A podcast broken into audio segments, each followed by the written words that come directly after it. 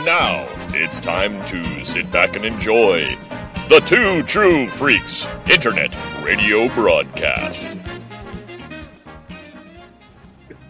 There was a meatball on this on, on on the thing, the stove, in the pot. You know. Just by itself. Oh, I can't. No, it was a lot. It was in the sauce. It was cooked in the sauce. I can't do my video because I have my my uh, what do you call it? My computer is buried. I got it back buried on, on my desk again, so I got no video. I got nothing. I got no video. I got nowhere else to go.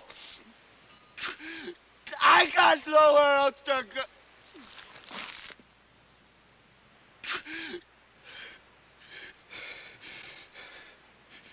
I got nothing else.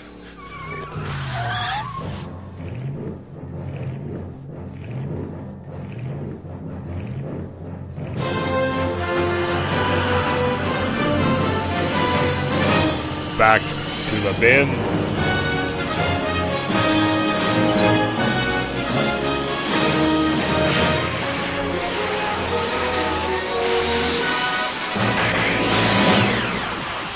There's another animated movie when I saw when I was a kid that used to make me so sad. It was the one with the uh, the little kid. Uh, I think the name of the movie's like "You don't have to have a point to have a point." The or Point. something. The point. It's just the point. Oh, the point. Yeah, but the saying was you don't have by to Harry have a point. Oh, that's that's that that movie was so sad. Me and my arrow chasing the spin. The little dog was on his head. The little dog caught the rings for him and all that. It was It so was sad. kind of another variation on the Rudolph theme. They weren't going to let him play rain, reindeer games. yeah. He had to go off on his own. And The dog didn't die, did he? what? The dog didn't die, did he? I don't In think that? so. I don't think he did either. Wasn't made by Disney. If it was Disney, his parents would have died. Dead. That is the one thing about the Disney movies that always makes me crazy is the parents always have to freaking die. Or at least one of the parents. Could you get a bigger cup there? What the hell is that? It, it it said the Avengers on it. That's nice. Or at least I thought I saw the Avengers on there. Can you see it? Yeah, I see Spider Man. I thought I saw the Avengers on the other side. Two dollars. What's on the other side? Oh, I could have swore I s Oh, nice. Very nice. Two dollars. Where's my two dollars? Two dollars Oh, at my the Christmas. dollars. Hmm. What are you drinking? Coffee? Hot cocoa? Ramen noodles? Are you writing a book? Jeez, you're the one with a video camera Maybe. So, so Scott, you see the you you see the thing that's blowing behind him there? Uh, he, mean, he means oh. wind. He's not talking about anything on The wind. untoward. oh, okay.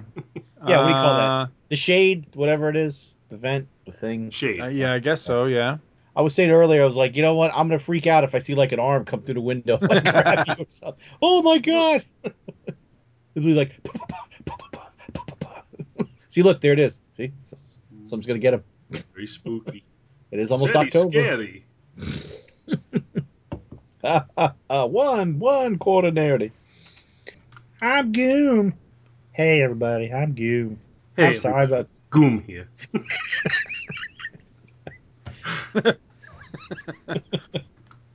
next time on an all new Back to the Goom. What the hell is he doing? I'm walking away. And You son, want, you want to go hang out with the wife for half an hour and then come back? Ah, that's all right. She's watching Ellen now. I'd rather stick a fork in my eye. Ellen. Yeah. Oh my god. up until up until this minute, your wife always seemed very cool. Generally, Oh. she. Hey, Dave. What's up, gentlemen? What's happening, Oh. buddy? Oh crap, Dave's here. Did you get what? You, you slip the kids a Mickey? uh, pretty much, yeah. I basically bribed them with ice cream if they'd go to bed and shut up. So You could We'll go see. to Disney World. See, slipped him a Mickey. See how that works.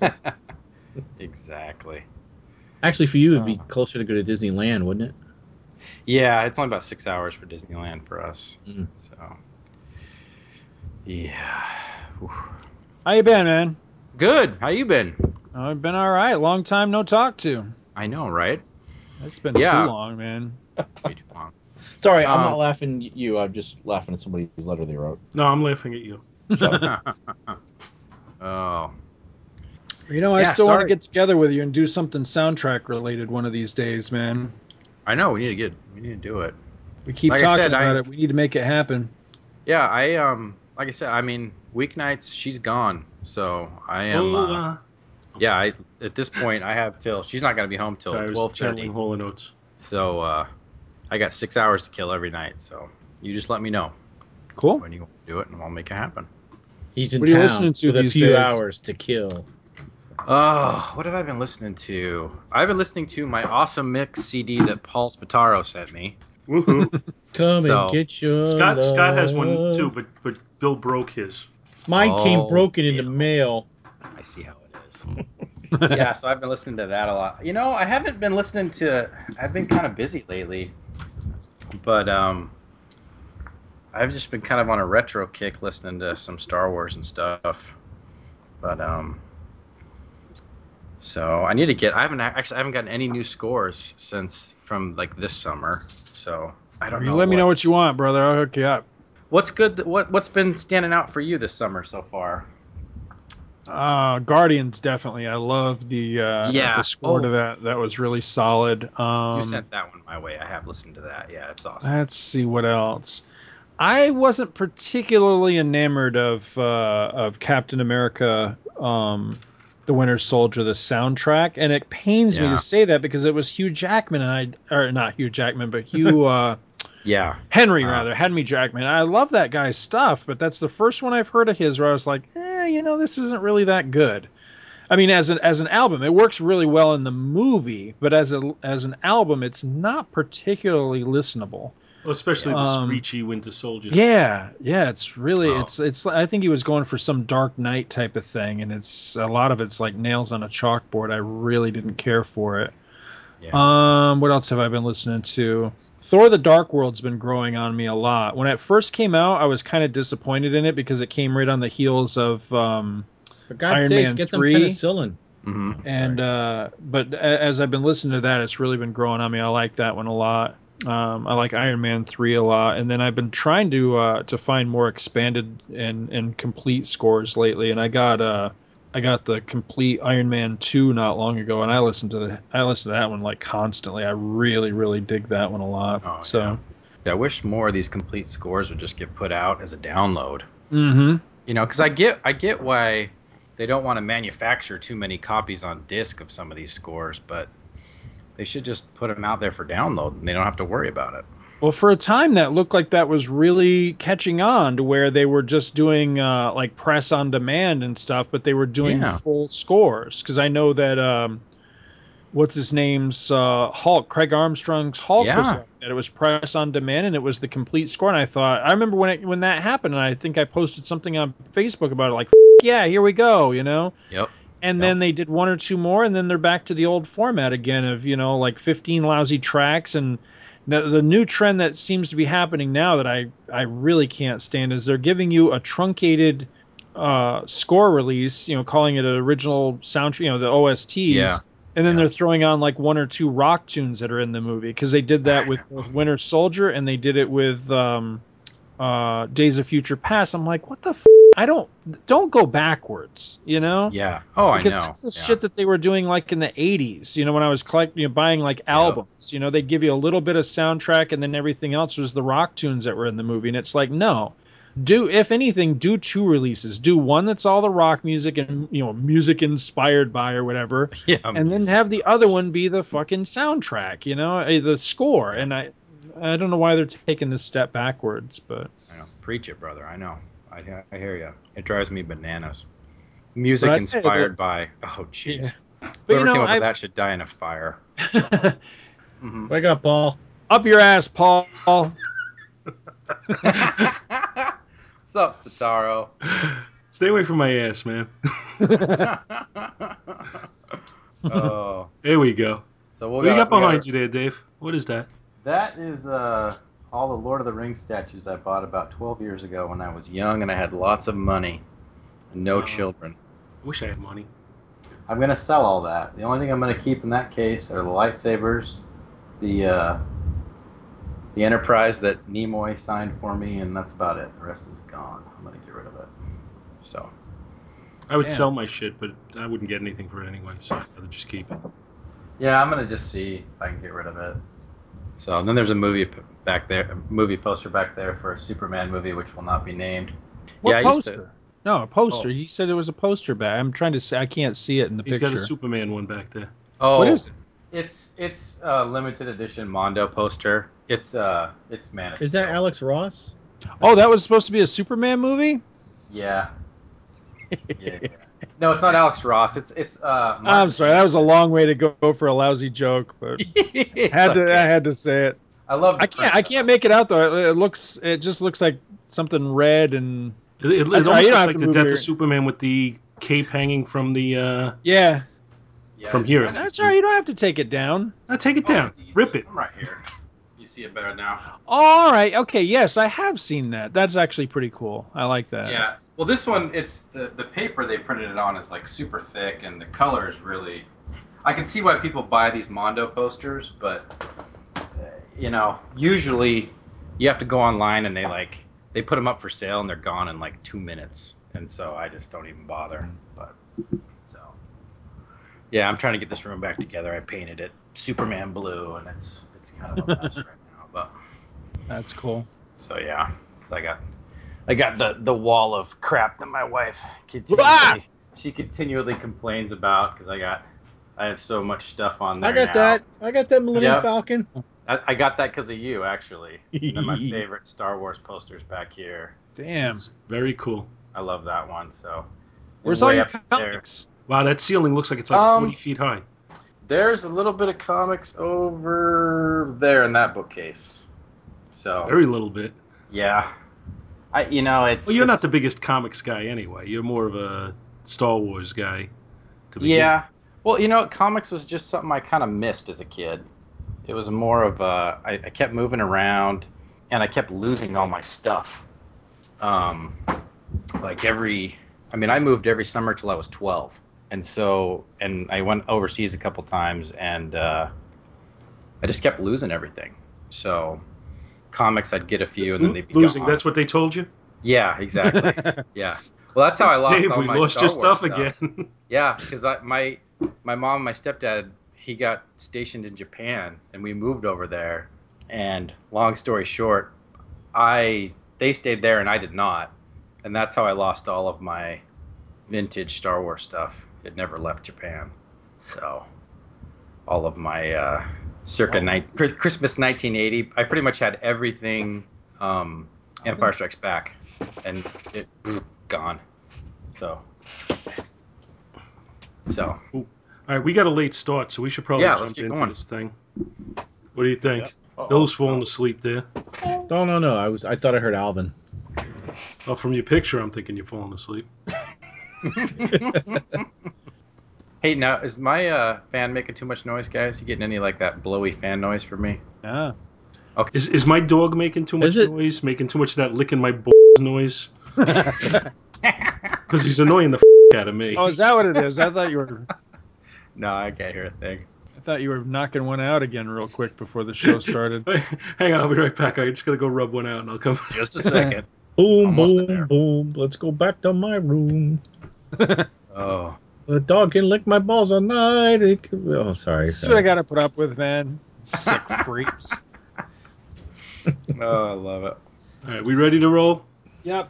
All right, I'm I gonna gotta kill look my at your ugly because I mug need the some entire back. time. Wait, wait, wait. No. Come to think of it it. I was going to complain about having to look at your ugly ass the whole episode, but I'd rather look look. at this oh, not! Oh, Jesus Christ! Not that thing again. That picture is scary.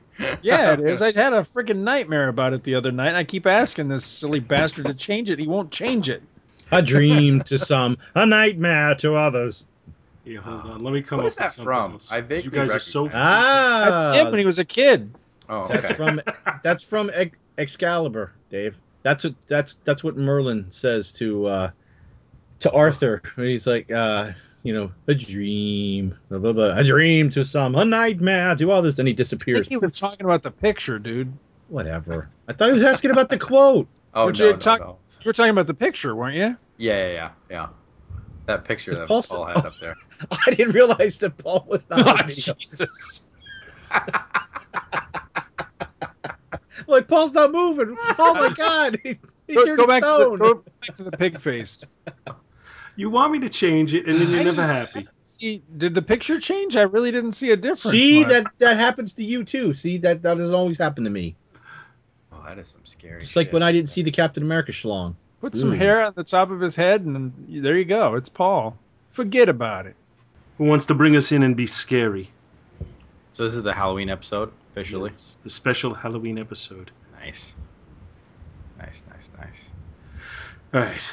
la, la, la, la. Hang on, hang on a second. Here you go, Paul. I got your picture. What? It Here better not be go. freaking Captain America schlong. Did my picture make you throw up or something? I don't- What is this? Hey, there we go. Beat us. Isn't that really a picture of Bill? What, Bill, guy? Bill, turn the webcam off. That's awesome.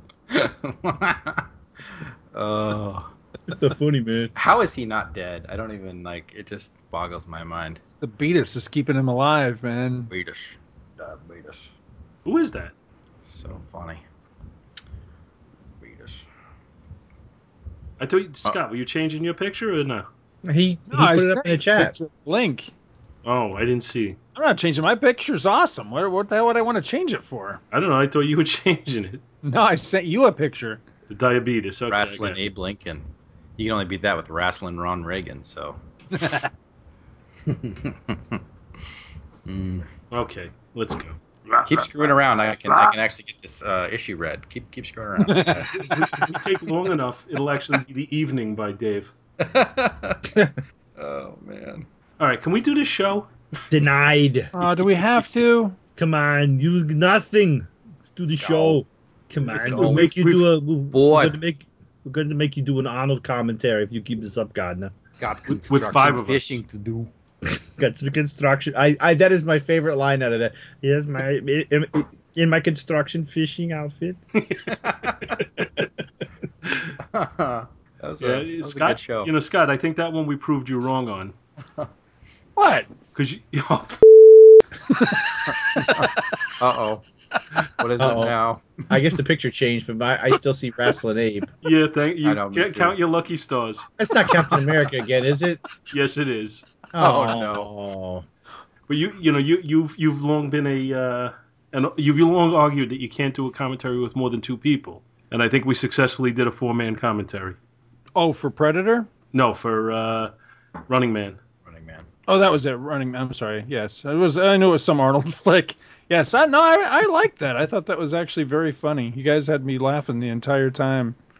Now not I didn't not get too much fin- in the way of deep commentary, but you know, whatever.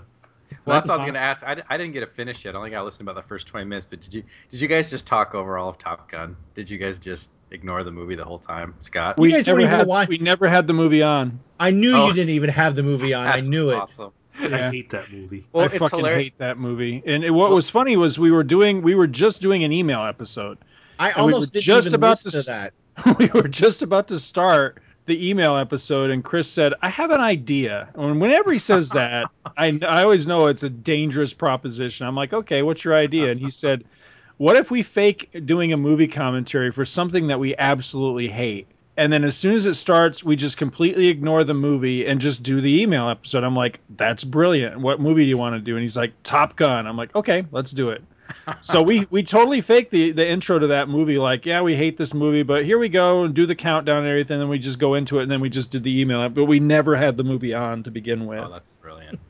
well, I was I was I was laughing because last night I basically did the same thing because my my wife just went to that military base to do something.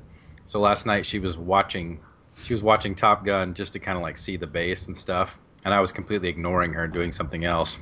But I had but I had to play good husband watching the movie with my wife. So I just and I just kept laughing, and she's like, "What are you laughing about?" I'm like, "Only Scott and Chris." What are you would understand." laughing about? Yeah, she's just You like, asked me to. Don't Yeah, laugh so- at me. Anyways, yeah, that was that was good. That was classic. So, uh, all right. Should we talk Yeah, about? I hate that movie. I really do. well, what was sad is I was sitting there doing. I wasn't even watching the movie, just listening. I could picture the entire movie from start to finish in my head. Just one of those movies I've seen way too many times. So, I, the first time I saw that movie, I thought the first time, the only time I ever saw that movie, I thought, what an overrated piece of shit. Yeah. yeah. Well, I was growing up at the time. I lived on a military base when that movie came out. I would And, think uh, anybody in the military or related to the military or whatever would consider that movie to be an insult. Oh no, they loved it. They I'm loved shocked. it. You have to, but that was you remember that was the middle of the Reagan era, like smack dab in the middle of it. It was just like gung ho, flag waving. We love ourselves. Yeah, It was just so much dead air, emptiness. yeah. feel like God, the only- Spock trying to me- meld with the Horta. Pain. yeah, it was. Yeah. The Chamber of the Ages. Sorry. Too funny. Okay, let's do this. Let's do this before we just end up not doing it at all tonight. Stop mm-hmm. me before I tangent again. So, hey, everybody, and welcome to a special Halloween episode of Back to the Bins. You're gonna bring it in on me laughing over you. I think you should start over. All right, one more time. La, la, la, la, la, la. All right. Hey, everybody, and welcome to a special Halloween episode of Back to the Bins. I am Paul Spataro, and I am joined by my very, very scary and creepy friends, Mr. Scott H. Gardner. Why? Why you gotta lead off with me when you're talking about scary and creepy? 'Cause- well, first what's of all, that, what's that shit all about? the shoe fits. yeah, if the Halloween costume fits. But uh, you know what? You're the first name that pops up in my in my Skype window, so that's the order I was going in. Do they That's- have a job of costume Scott can get in? No, sorry. Hey, I understand that, that the Scott Gardner costume is one of the most popular ones this year. It's like it's a wrestling outfit with Abe Lincoln's head, right? Next over in my Skype window is Dr. William Robinson. Ooh, That's scary. And finally, our- Diabetes, oh, kidney stones. Diabetes. Constipated felines. continuing our Halloween tradition from last year, we have Mr. David Atterbury with us. Hello, friends. Do you remember last year Dave came on with us and did Giant Size Man Thing number one? Oh, yeah. Twice, twice. When you when, Twice. when you think of giant sized man thing, you think of Dave Atterbury. So Or, or Scott's occasional Skype picture. what was that giant size cap thing? Yeah. But, but that was a live feed, by the way. uh, I'm going to just move on. Just leave that right there. Move, move along, move along. Nothing to see here. last last year's giant sized man thing featured one of the, one of the stories that was featured in it introduced a character that we've grown to love named Goom. so we needed to find something to relive the glory, and I think we have. I think we have a good one. Hey everybody, Goom here. Goom, Goom should have his own uh, his own podcast. Remember, kids, check your candy for razor blades. I do a terrible Gomer Pyle. I'm sorry. Yeah. What- need what would you call the the- razor blades? What would you call the Goom podcast? The Goomba. Goom and gloom. I don't know. You got any ideas? Goom.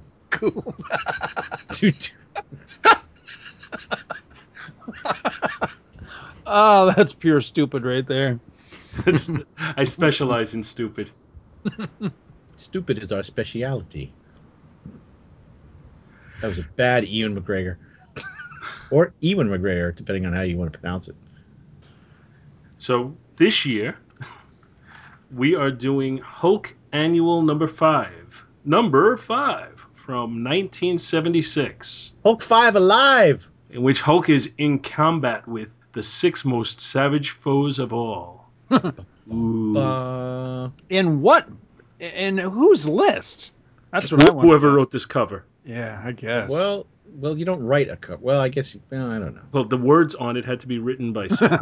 This is a well, this is a Jack Kirby cover. yeah, it's not one of Jack Kirby's better ones, though.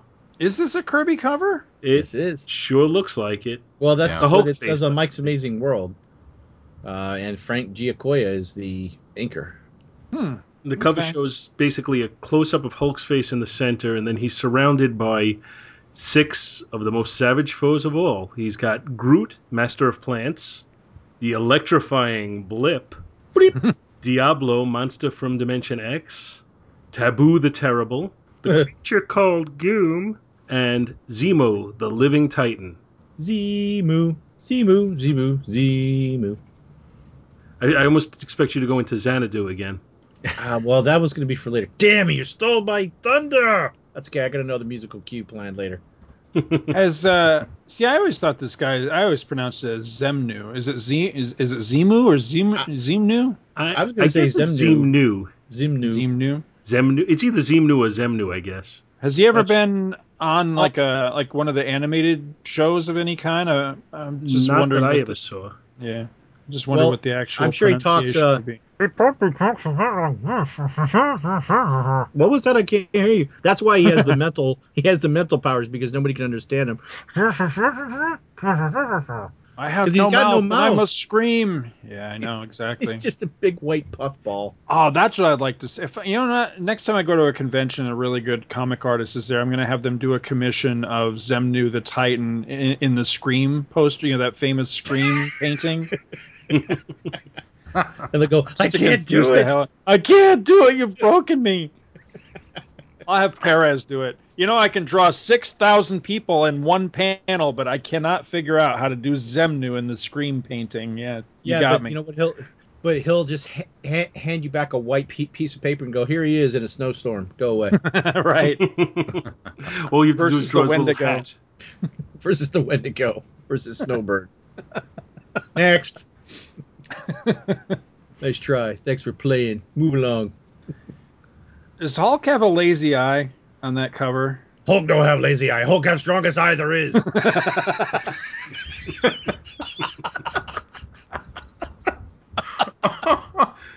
And that in a Sounds, sentence sounds like Hulk is- should be fighting Rocky in Rocky Three.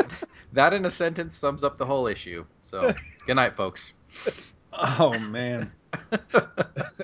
But just, just you know, before we get into the story, just looking at this Well, look- cover. Look at No, the I, Hulk. I mean I have this issue. I bought it on the newsstand when it came out, but this cover is not something in in in and of itself that would make me say, "Hey, let me get this book." well, well, well, look at the Hulk up in the corner that's looking down at the cover. That's a much better He's, he's not happy with. He's like Hulk hate cover. That needs a thought balloon that just says WTF all in capital letters. That's what that needs. WTH? What the Hulk? Uh, even you know, just now that Groot is a character that you know we all know and love, seeing how he was rendered in this issue is you know kind of just disappointing. He's got some kind of bark disease going on. I don't know what that is. Tree mange? I don't know. He's got the mange. He's got the mange. He's got root rot. No.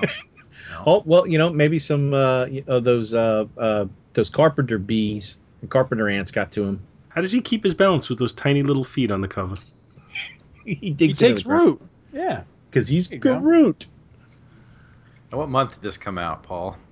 Uh, I do not know. It came out in July. On sale date was July thirteenth, nineteen seventy six. All right. So this this issue is two months older than I am. So Wow. Shut uh, up. I know. hmm. Yeah, All right, you guys want to jump into this one? let's do it. We got seven chapters to cover. And I got the first one, which is actually the title of the story. And uh, I was a little confused. Insert Paul's joke here. Uh, we'll just have the chuckle. Um, because inside it says it's scripted by Chris Hang on, hang on, Claremont. hang on, hang on, hang on. So what else is new? Okay, go ahead. Thank you, Goom. Yeah, yeah, real funny, Goom. How come you got no teeth in this issue? Anyway, uh, inside it says it's scripted by Chris Claremont, but on Mike's Amazing World it had Len Wein as the writer. But it also says in here that Len Wein's the plotter. So, so I just put uh, that Len Wein and Chris Claremont were writers slash plotters, whatever. Penciler is what they're saying, if they say that, I guess they're saying Wein gave the plot and then Claremont wrote the actual dialogue. Mm. Oh, that would make That's sense. the way I interpret that. because there's a lot of it. Penciler is Sal Buscema. Inker Jack Abel. Letterer is Joseph Ro- Ro- Ro- Rosen. And our colorist is Glynis Wein Oliver, or whatever her name was at this time. And chapter one is, uh, well, not really, it's not titled chapter one, but it's And Six Shall Crush the Hulk. We open with the famed 3rd Armored Division of the U.S. Army in Fort Carson, Colorado, already engaged with the Hulk. Hulk just wants to be left alone and tosses the tank at the soldiers to accent his point.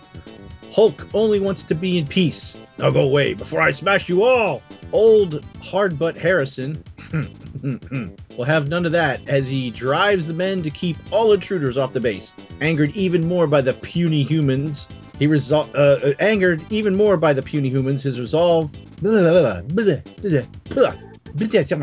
And I'll start over. The Hulk strikes the ground so hard that it registers at the Royal Danish Seismology Institute in Copenhagen. Ja, yup and Yemeni, tis a minor tremor. Not so minor for the soldiers at the epicenter, though, as they wake to find the Hulk is gone and that their communications are mysteriously being blocked by some interference. They are on their own. The Hulk, meanwhile, is landing some distance away with a magnificent hairdo, is all I have to say. In the He's got the Michael Landon going on. I put he had the James Brown. so back, let it Hulk feel good.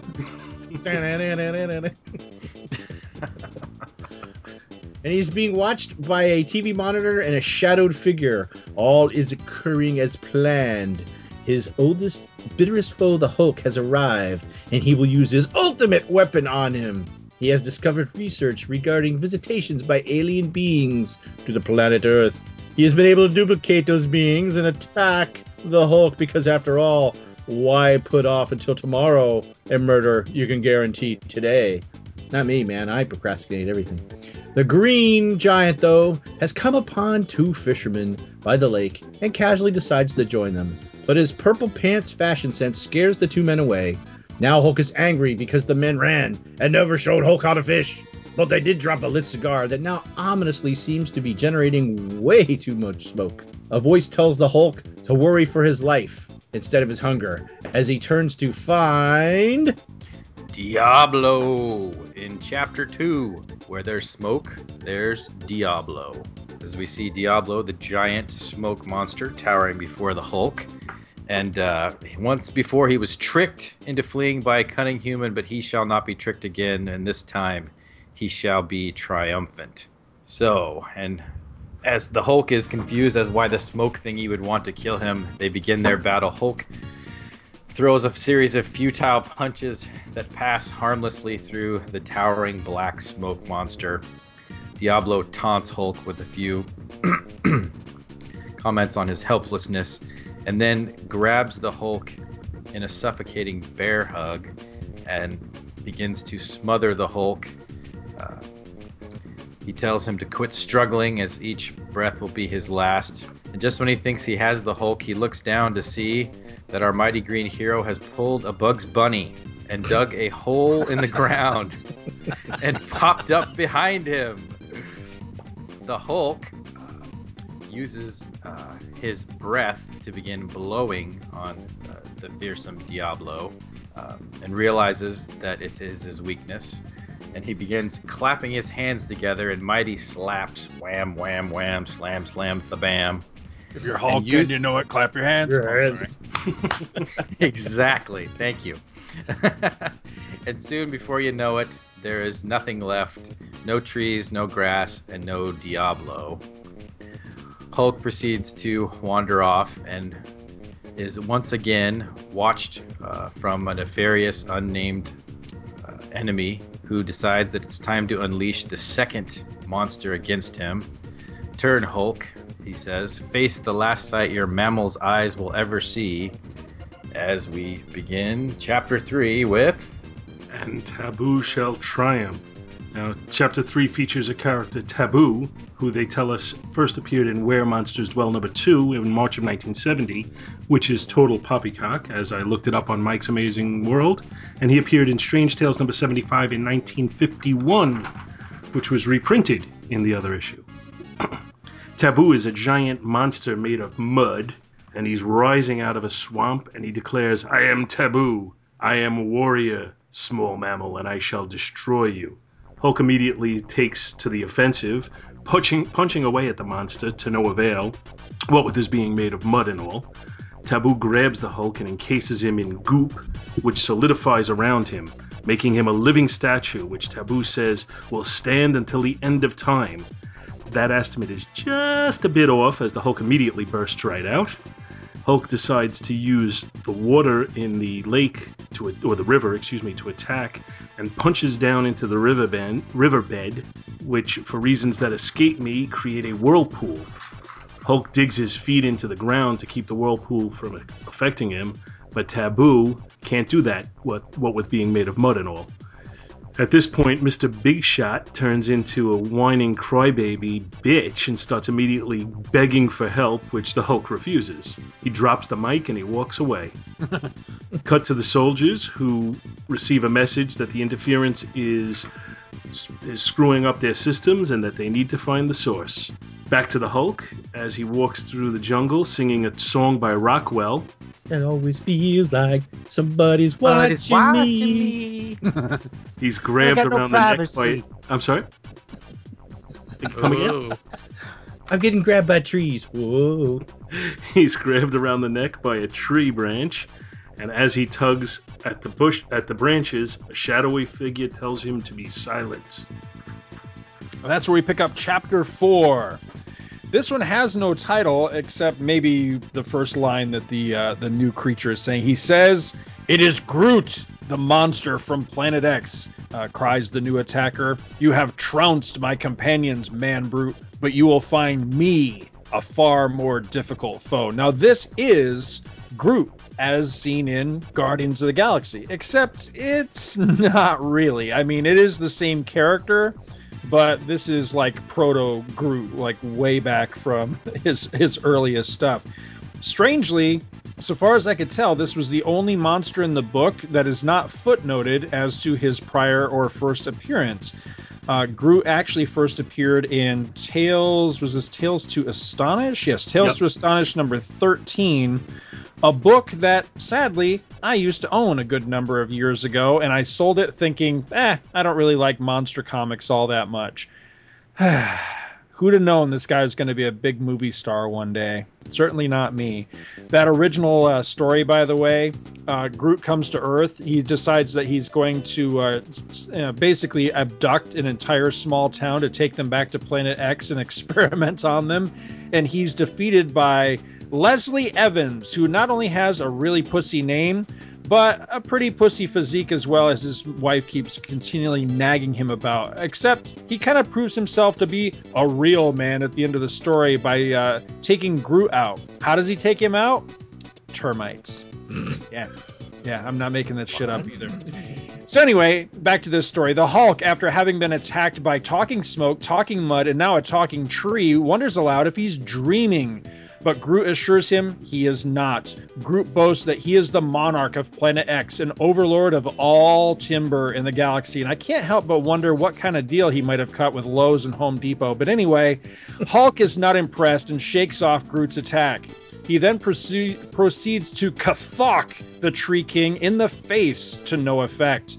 Groot bitch slaps the Hulk, and the green one goes flying. Stunned and confused, the Hulk shifts tactics, ripping up the ground from uh, out from under Groot and toppling him.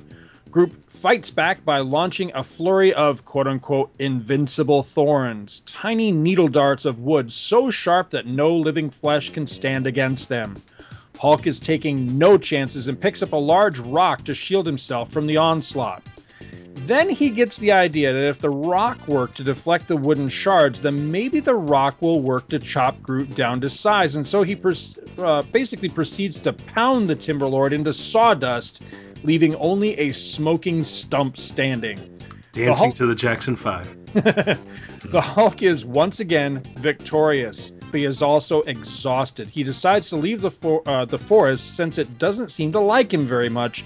But when he attempts to leap away, he is batted out of the sky by an unseen force. He thinks to himself that it is probably another dumb monster. Not a dumb monster, Green One, says his unseen assailant, but the fiercest being in all creation. Oh, yes, it is Goom. I have come again. Fear me. okay. Uh, oh, I cannot do that voice. I am power personified. yes, thank you, Bill. oh my goodness. Um, so, so once again, ladies and gentlemen, our good old friend Goom has arrived. Now, poor Goom has somehow uh, been reconstituted by our mysterious uh, manipulator, but somehow has lost his teeth and has come to gum uh, the Hulk to death. So he attacks the Hulk uh, first with um, his molecular condenser beams, which I it's been a year, but I don't recall him having this power the first time he showed up. Uh, but he Shut up! I had my power. I do lots of things. My mom says I'm cool. I didn't show And- you everything. So he he shrinks the Hulk down uh, to uh, fit in the size of of, of Goom's s- strange three fingered palm, and as long as his will remains unbroken, there's no chance, he claims, that the Hulk can break free. That he will be trapped there, the size of an earthly mouse, perhaps for all time. And as he begins to try to give him a merciful and quick death, uh, the Hulk manages to smash his hand open and somehow begin to regain his size as he must be getting angrier and angrier. And he begins to swing Goom around by his crazy three fingered hand, spinning him around and around and around as he learned this trick in Hulk number 170. Thank you to the captions in the bottom. And he flings Goom into a nearby mountain where he then proceeds to beat Goom into the mountain over and over and over again until the mountain itself crumbles down upon him and there is no. nothing oh, left. no! Stop! And the Hulk, as he has already fought five monsters, shambles off, tired, and he looks up and notices that the formerly sunny sky has now beginning cloudier and cloudier. And uh, he yells, "Go away, clouds! Hulk wants sun back. Go away!" And as we are told that when usually when we yell at the sky, we don't get an answer, but this time some the Hulk does, and he wishes he'd kept his mouth shut as he lays on eyes upon the next monster. will appear in Chapter 6 Beware the Blip. Now, Blip originally appeared in Tales to Astonish number 15. Blip is a giant humanoid electric field, glowing white hot with jagged edges, like the character Zzzax, which is a mistake that the Hulk also makes. Blip, which by the way might be the dumbest villain name ever, shoots energy bolts at the Hulk. Hulk tries to fight back and gets a serious electric shock, causing his hair to stand on end. Turns him into a Hulk mullet. But Hulk resists and grabs Blip and throws him into some transmission lines for the power from the uh, fr- from a dam. I, I can't even read my own handwriting. Which ends Blip's threat really, really quickly and really kind of easily. I'm not sure if he was absorbed or dissipated or what, but he's gone, and Hulk collapses. As he lies there, the ground rolls up around him somehow and lifts him into the sky, transports him away as the troops watch. Hulk is delivered into a futuristic room where he's taunted by a shadowy figure. He's then grabbed by telescoping arms and taunted a second time, at which point Hulk recognizes his tormentor. White thing. Dun, dun, dun. you think you scare me. But Hulk doesn't need magician to smash for sure. Chapter 7 A Titan shall slay him.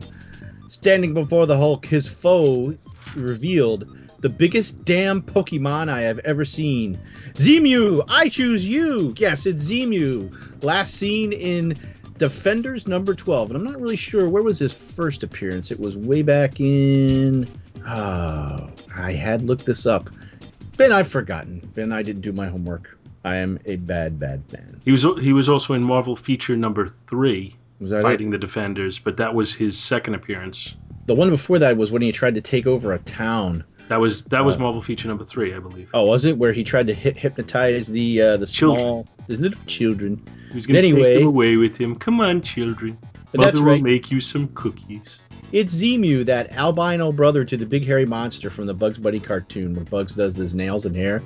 Monsters are such interesting people. As Zemu's master plan was to send each construct to weaken the Hulk to the strength level of a puny human using his Mento Blast. Mentos?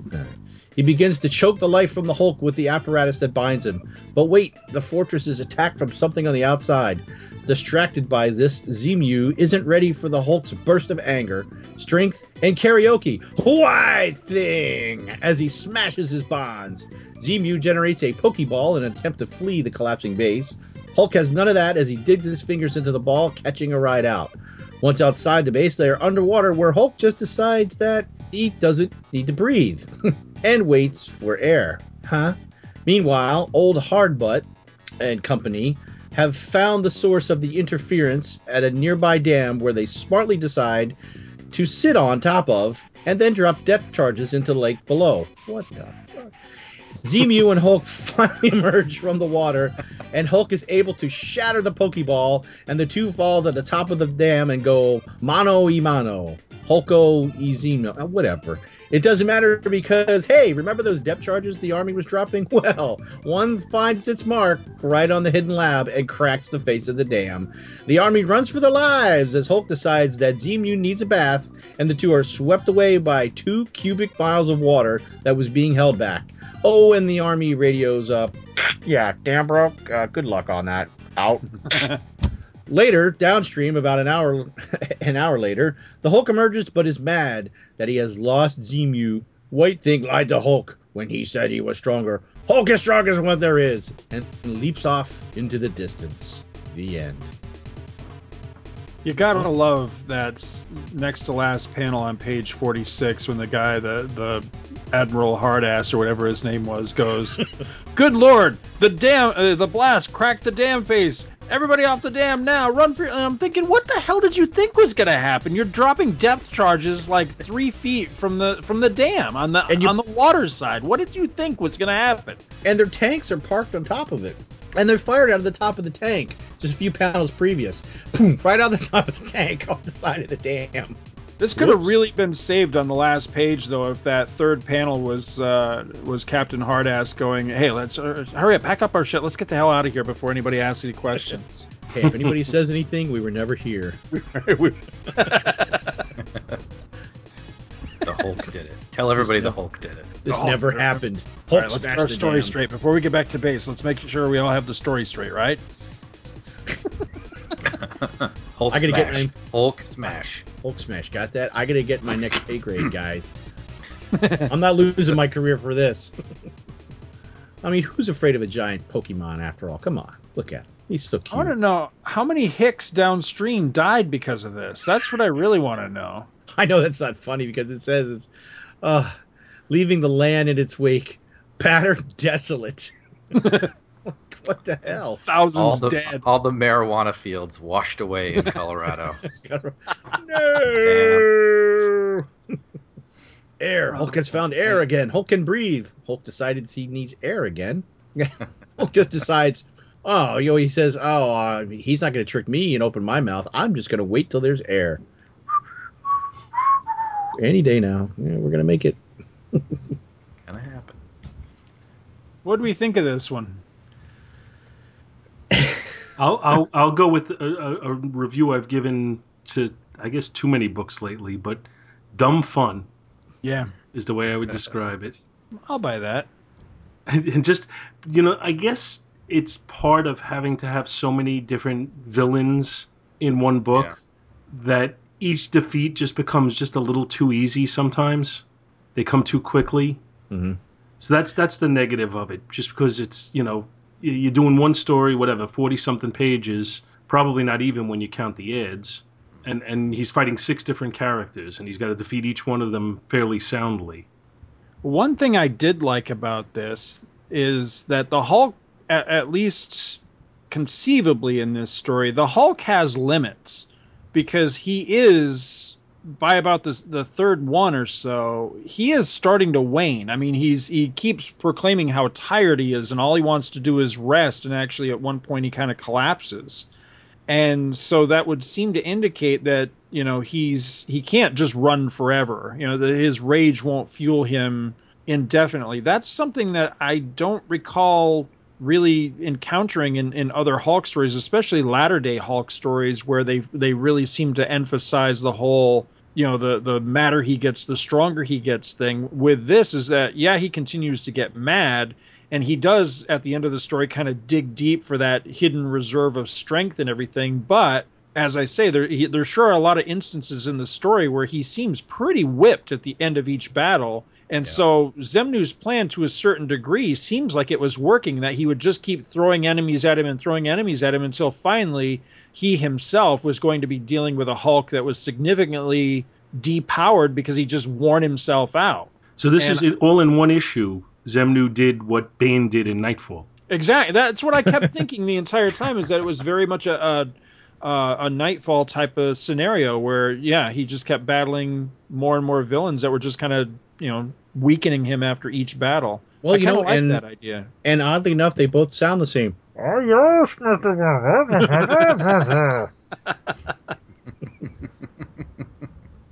Now, Mm. I think Bill's going to agree with me on this. I I- the one um, downfall of the story, the one I, was going to say nitpick, but it's really not even a nitpick. To me, it's kind of the the one thing that really negatively affects the story for me anyway is on page six where you know we we see him just here as a shadowy figure but of course we eventually learn it is Xemnu uh, where he's laying out his whole plan now i really liked the idea that Wein and claremont are going back to the pre-fantastic four days of marvel actually the pre-marvel days of marvel really if you're honest about it and they're digging back into these old stories from books like Tales to Astonish and such for the monsters that are being used in this story. And he he basically hits on this idea of Xemnu having found out about you know alien visitors to Earth in the pre-Fantastic Four days, and so he's going to use them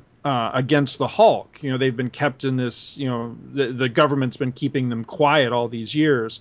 I liked that, but then it's ruined by the next panel where it says, um, he says, it was a simple matter for me to duplicate the deadliest of those aliens and blah, blah, blah. And he goes on to.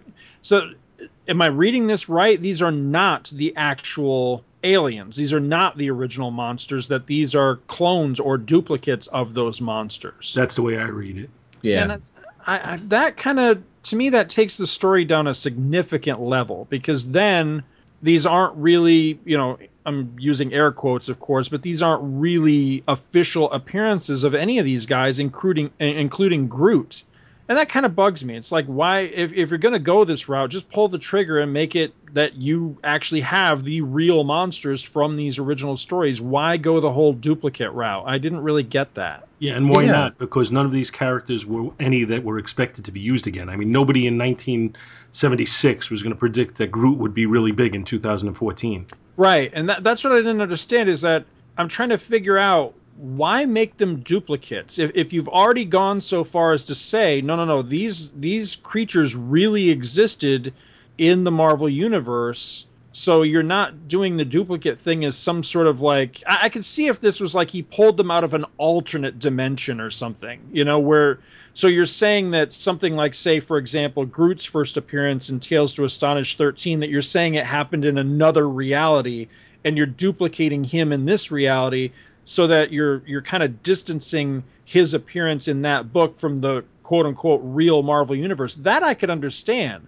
But by saying that that Xemnu found Groot and these other monsters being held by the government and keep, being kept secret, well then then why not just go the extra mile and say, oh, and, and I took them and I teleported them here to use as a weapon against the Hulk? Why the whole duplicate thing? Well, yeah, that, That- that's that, that's what I thought this was at first because you know, often like I'm sure many guys do or many people do when you go through a comic book, I don't always read it the first time. I'll like skim through, and that's what I thought was going go- going on. Then when I went back and I actually read it, I was like, what? What? They're actually duplicates?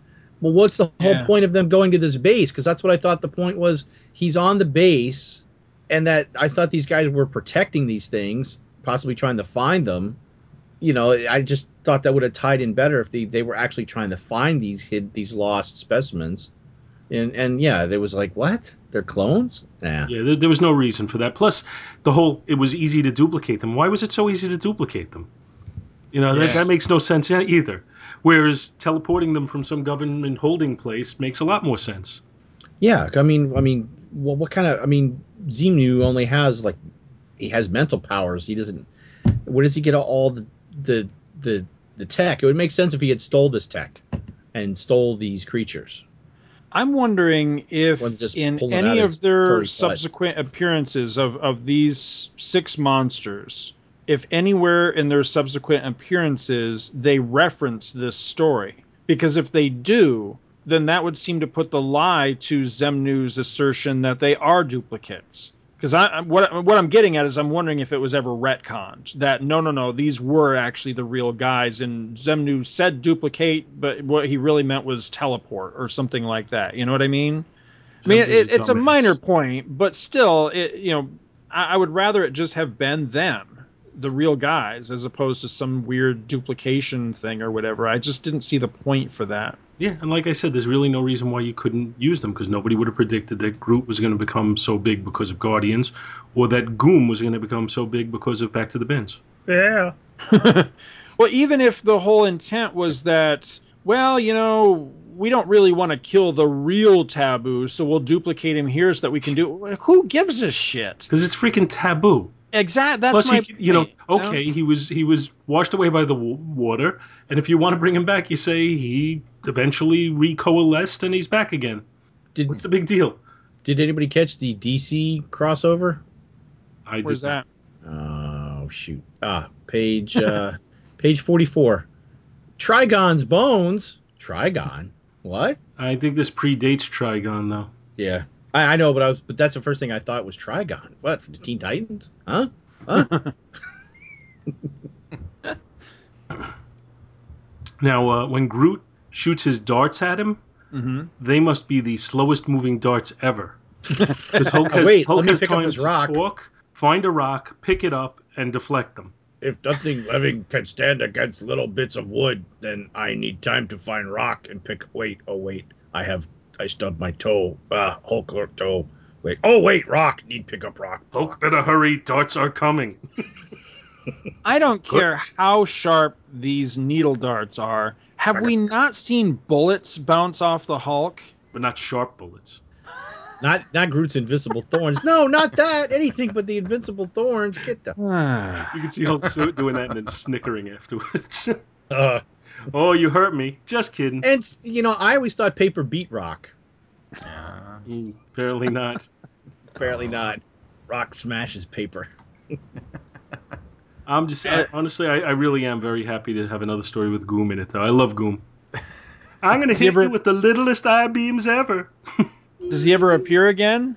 Uh, he- yeah, I think he appears in. They did Oh, they did like a horror thing, Sergeant Fury's Howling Commandos, but it was like a Right. horror thing. Yeah. I think Son of might have Goom been is in that. out there. Son of Son of Goom. Don't forget. Yeah, Son of I a can't Goom. find Son of Goom anywhere. I have the Son of Goom. Let's see here. We looked at That's it last it, time. Dad.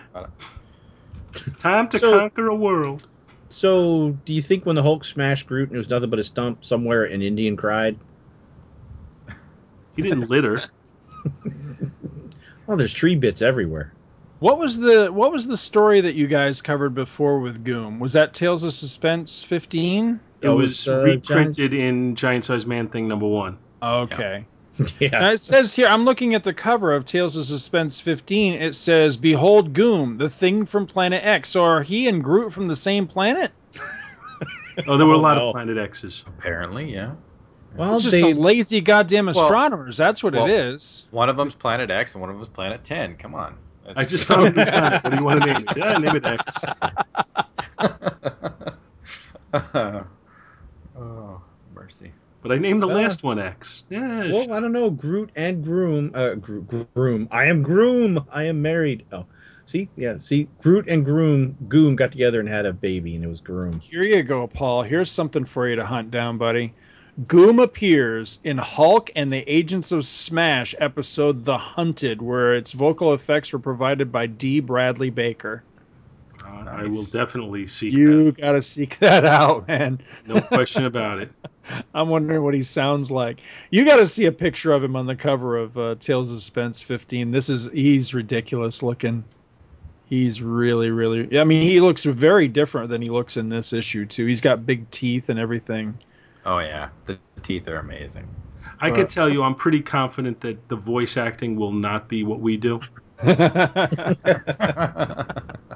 I don't know. We Never underestimate the influence of Back to the Bins. So That would be if if I watched it and they did a voice similar to that, I would I would be cracking up. Is it You'd be- Goom or Googum? that's the son of Goom. His son, yeah, his son is Googum. Googum. Googum. Doesn't he have a museum? No. Yeah, The The Guggenheim. Guggenheim? The Guggen, Guggenheim. Yeah, I am. I am Very Guggen. fancy. Yeah, I'm from Very- the other side.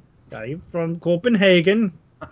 Now wait a minute. It says Gu- Gugum has his relatives are Goom father or Shivor stepmother. So that means Goom got remarried. She was hot too. You know, we're all looking up Shivor now. Yep. S H I V O O R. If you're listening. Oh, I only did one O. One O. Crap. So who, oh man, our you don't want to see the things I found. monster in here?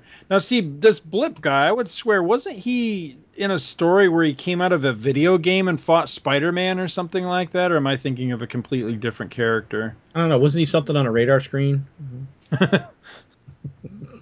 That's- swear there was like a horrible. cheesy '80s, like like right around the time that like Pac-Man was really big and everything. There was some video cheesy video game story where Spider-Man like either went into a video game or something came out of a video game and battled him or something. I thought it was this blip guy, but I don't know. I could be dead wrong. All the video game guys look like this guy. Of all the characters, Blip is the one I find the least interesting.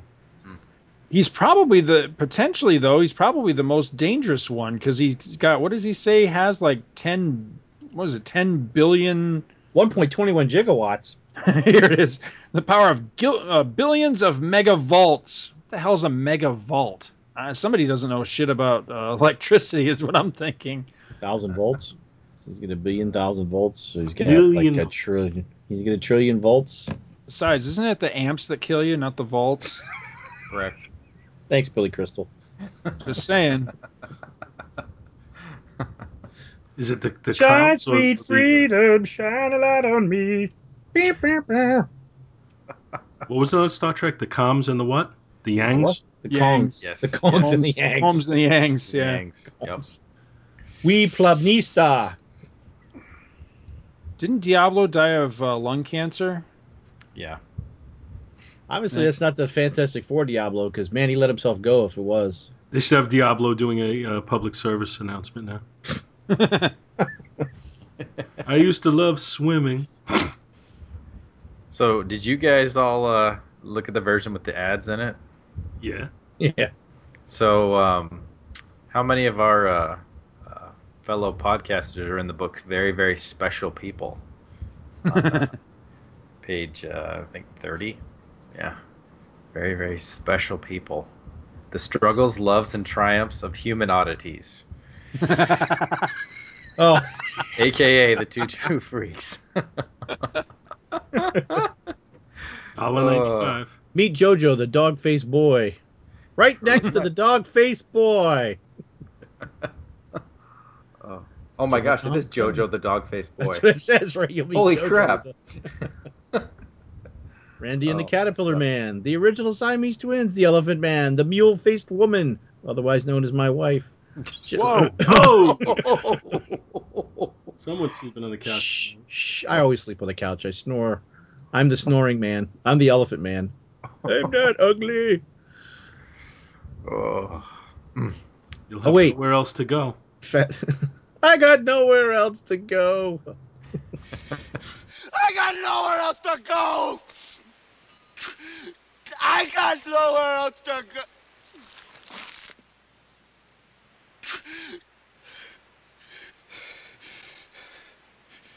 I got nothing else. Ah, we worked it in again. oh, and that book was only $1.95. Nationally sold at a dollar at six ninety five. Wow, what a sale! Now, just just to, to actually go a little bit more critiquing into this one, when I started buying books at first, Herb Trimpe was the Hulk artist, and he had been on there for quite some time. but I think for a lot of people younger than I, Sal Buscema is their Hulk artist, and I, I think Sal Buscema is probably to the Hulk what for for many people what Jim Aparo is to Batman for us. And this seems to be kind of just typical Sal Buscema. Pretty Well, good, pretty solid. Nothing, you know, nothing spectacular, but pretty solid. I think he predated uh, on the bottom of page 37. Uh, he was looking into the future, and that looks like Donkey from Shrek.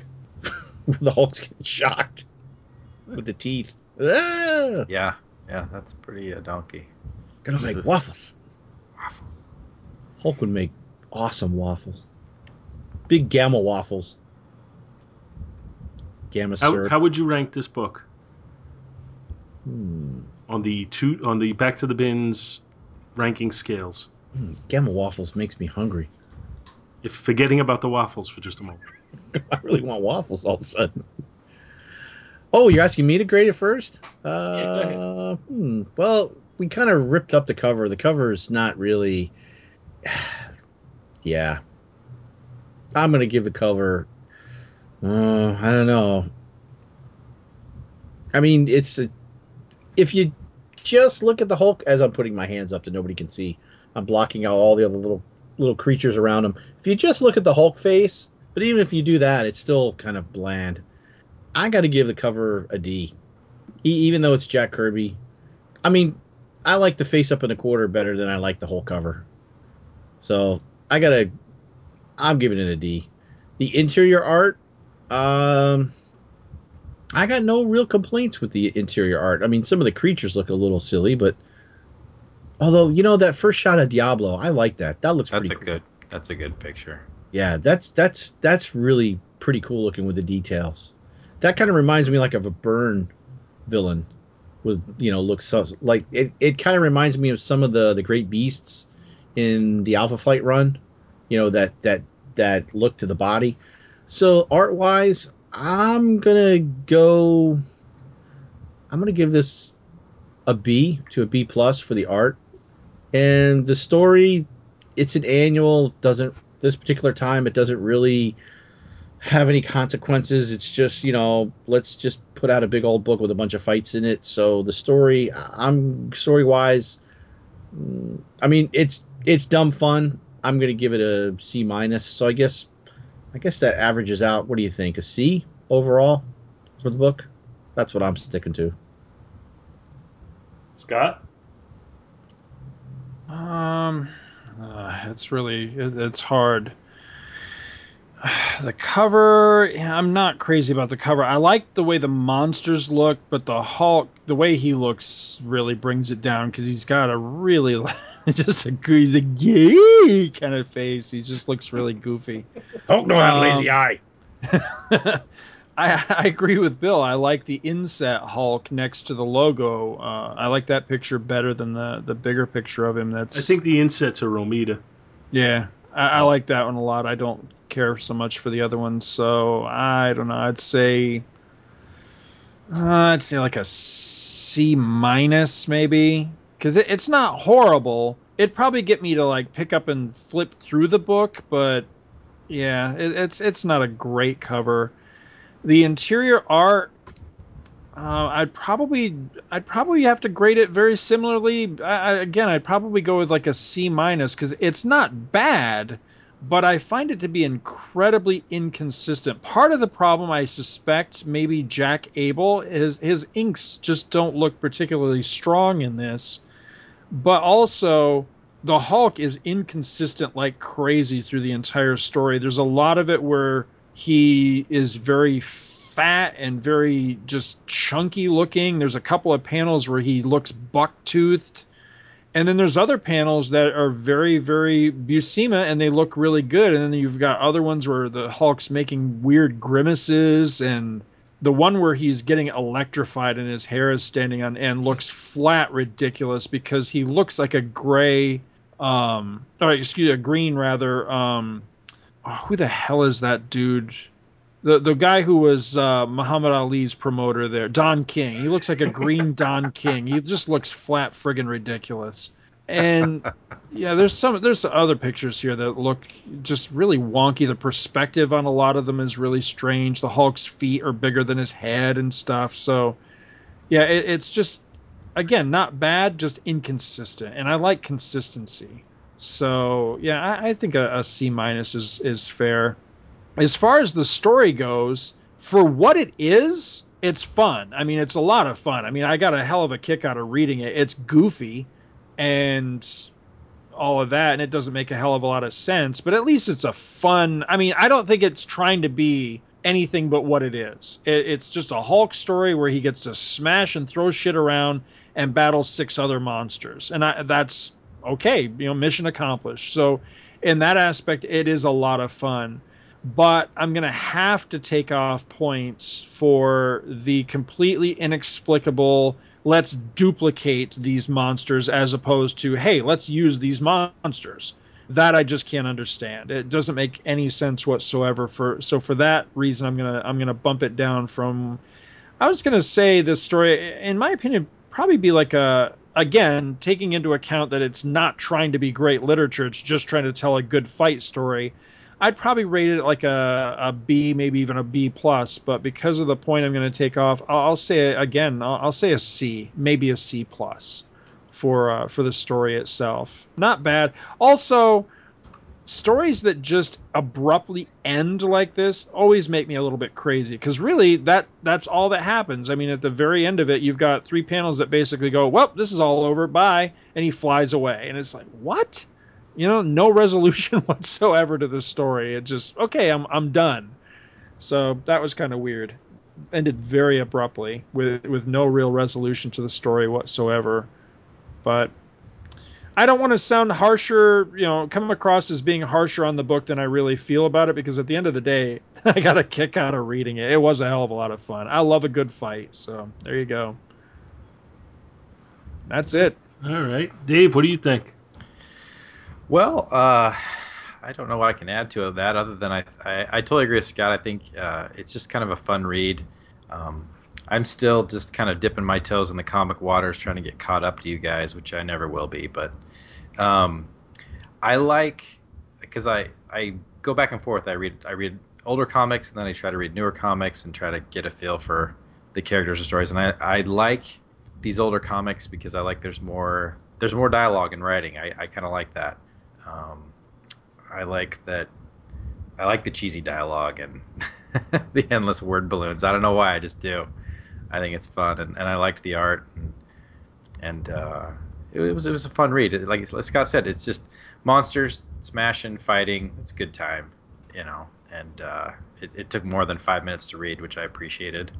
And um, yeah, so I'd probably and I'd probably grade about the same way, about C. You know, it's just it's pretty simple. It's it's no great shakes, but it's it was a good time. I, am thinking I may have been the highest on this book of, of the bunch of us. Uh, I agree on the cover, though. Uh, I don't like this cover. Uh, I, I don't think it's. I don't like the way it's colored. I don't like the Hulk face at all, which is the center, which is supposed to catch your eye. The villains on the sides are not bad, but they're not. There's not enough focus on them to have them save the cover. So I would give the cover a D. I I think I'm the most high on the interior artwork. Uh, I think it's pretty good Sal Buscema. I think it's drawn, you know, fairly well. I think a lot of the expressions that Hulk is showing are kind of telling the story as it goes along, the different things he's encountering and how how it's affecting him and whatever. Uh, I think that the the monsters are drawn pretty well, except for Blip. I, I don't really like it, and I think the problem with Blip was he had to draw him slightly different from Zzzax, even though he looks exactly the same. So I think he he made him even more uh, alien looking as far as the shape of the body, and I don't like that. But other than that, I'm pretty happy with the artwork. I would say I'd give it a B. Uh, and story wise, as I said, this is dumb fun. I like stories that reach back into the past of of, of a particular uh, sto- of a particular hit comic history, and uh, this one does that. It pulls out a lot of characters that I'm sure most readers were totally unfamiliar with, and gave them reason to want to find out a little bit more about them. So overall, I'd say this is a pretty good story. It's dumb fun is all it is. There's nothing more to it. I agree with the criticism about the duplicates as opposed to the real monsters for the reasons we discussed. There's really no reason for it, except for the fact that it didn't really affect the story for me. Uh, it doesn't really matter. Uh, the only reason it does matter is because I would like for some of these characters to actually have a history in the Marvel Universe. But other than that, it didn't really impact the story. So I'm going to give the story a B as well.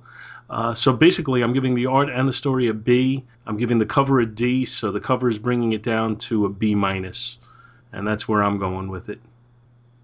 Did I lose you guys? I am here. No. I left you speechless. Yes, that's what it was. Yeah, that and then uh, I was off doing my own thing.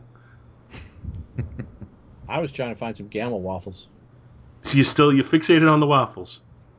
Hungry. Still the hungriest one there is. No, no. I can't eat and record. I'd have to mute the mic. All right, say something funny so we can go out on it because that Funny? wasn't good enough. Something funny. Oh, we're all just dying here, aren't we? Pretty much, yeah. Yeah, I think we're Yeah. worn out. I think it's like Hulk. We fought our six monsters and we're tired. There you go. There's your funny. Yeah. Yeah, I got to you know I got I got to pull it out myself. You guys can't do Whoa, it. for- whoa, whoa. Yeah. There's, well, there's how your about you funny. don't pull it out yourself until I'm gone. All right. Paul's got the Gamma waffle right there.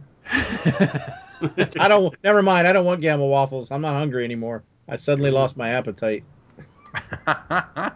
Yeah, I really lost my appetite. oh no.